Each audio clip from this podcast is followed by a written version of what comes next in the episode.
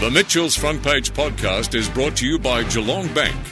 Listen live on 94.7 The Pulse, Mondays and Tuesdays from 9 till 11. Now on the line, we have Chris Gillard, who is the creative director of Mindflight 7. Chris, good morning. Thank you for being on the program. Hi, thanks for having me. So, first of all, Facebook has just recently rebranded to Meta, and they talk Yep. about we needed to rebrand because the future is the metaverse. And I can guarantee there'd be people listening today that don't understand what the metaverse is. So, what is Yeah. it? I'm sure there's people in Facebook that don't understand what it is either. Um, but, uh, but basically, it's it's taking um, everything. It's taking the internet and it's making something, uh, making it something that you can immerse yourself in. Um, so you know, rather than getting on a, a website and clicking on a link and kind of buying something that way, you'll be walking into a shop. Um, and the method of doing that is putting on a VR headset. So when you put on a VR headset, your entire world changes and it, it can become any world. So from Facebook's perspective, um, you know, it's everything that Facebook is going to create. Uh, so a world that they create that you can walk in, not just into, not just as an individual, but um, as groups as well. So you can collaborate, you can interact. Um, there's amazing technology where you can uh, put a glove on, a VR glove, um, and if someone else on the other side of the world's got a similar glove, you can hold their hands. You know, it's it's crazy. It's it's mad. It's a whole new world, literally, but it's an imagined world. Well, it's an amazing bit of technology to experience. I've been in a shopping center where they've had a sort of display and you can put on the VR headset. And um, well, as soon as you put it on, you forget that you're in a shopping center, in a crowded shopping Exactly. center, and you can look around these incredible landscapes. And it's just such a surreal and immersive experience beyond anything that we've probably experienced before. Yeah, it's it's a really difficult thing to describe. I'm glad that you've actually done it because you'll kind of you'll you know the conversation we're going to have you'll you'll understand what I'm talking about. But for those who haven't tried VR, um, just just get a headset and put it on. Um, it what what I what I think this is how I describe it. When you do something in VR, it, it gives you full body memories. So you know you you feel like you've done something, don't you? Like you feel like you've been somewhere.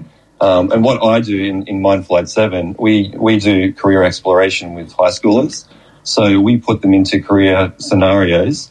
Um, and at the end of those career scenarios, they feel like they've done heart surgery, for example, Wow. or, or they've been to um, Iceland and they've studied glaciers, but they're sitting in their classroom. Um, so it's it's pretty pretty profound, and for us, it's a really good way to kind of um, you know help kids identify what they're interested in because we can give them a whole selection of different career scenarios and say just go for it, have a look around. You know, do if you like physics, go into this one. If you like um, you know medicine, go into the heart surgery one. If you like arts, go into that one.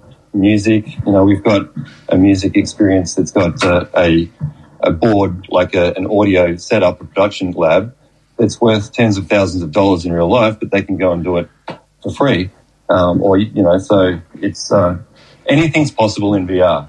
Five years ago, I went to the Pivot Summit, which is a technology summit here in Geelong, and uh, the keynote speaker at the time was saying the future is not VR. He said the future is actually AR technology. I'm Yeah. just wondering, has the situation pivoted back now? Is VR having a resurgence, or what's going Yeah. on there? Yeah, that's a good question.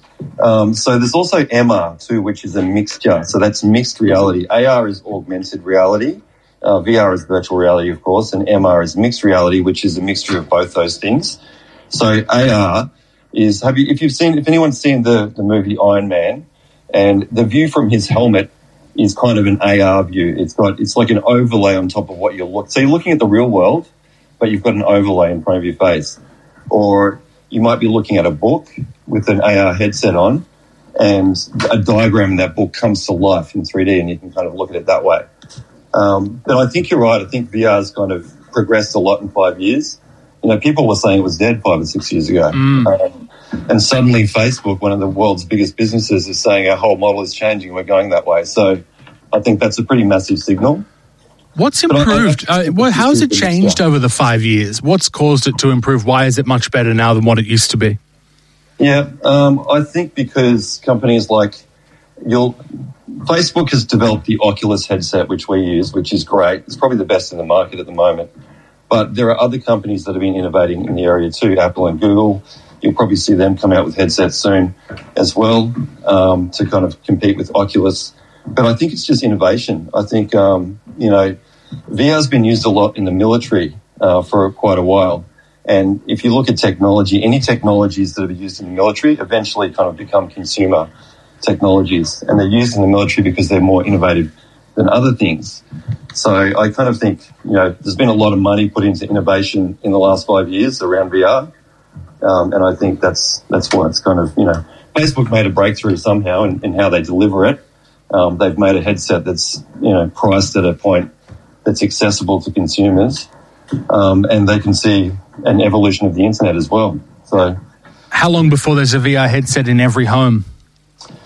Um, I don't think it's very long. I think it's probably.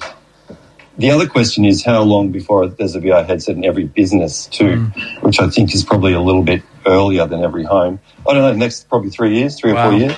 Yeah. Staggering. So that is yeah. really the future. And I suppose you'd be able to do things like Zoom meetings on VR and have a slightly more immersive. I don't know if the internet speeds yeah. would be able to keep up, but you'd have a slightly more immersive Zoom meeting because that's been the big point of complaint yeah. that, uh, you know, on a screen, it's just not the same mm. as meeting people face to face. Yeah, that's right. We, we do something like that. Uh, so we've got a, what we call the Mindflight um, airport. So when our students, um, you know, when we do an incursion with students, that's our model. We go into schools, do incursions. Um, they go into the Mindflight Airport, and it's a collaborative space. So you're not just a face on a screen with you know your kid crying in the background. You're a, a whole bunch of people in a room, and you can be you can look however you like, uh, but you can kind of interact as much as possible uh, in that form. Um, so yeah, I, I think Zoom will probably innovate a bit and, and try to create that kind of platform. But there are platforms out there already that, that, do that kind of thing. Well, Chris, fascinating conversation. I can't wait until the technology becomes more of a, a common setting in our homes and businesses. Really appreciate it. No worries. Yeah. Thanks for having me. Thank you very much. Chris Gillard with us there, the creative director of Mindflight 7. And what an interesting step into what the potential future may look like. The Mitchell's Front Page podcast is brought to you by Geelong Bank. Listen live on 94.7 The Pulse, Mondays and Tuesdays from 9 till 11. Or search for Mitchell's Front Page on Facebook, Twitter, Instagram, or wherever you get your podcasts.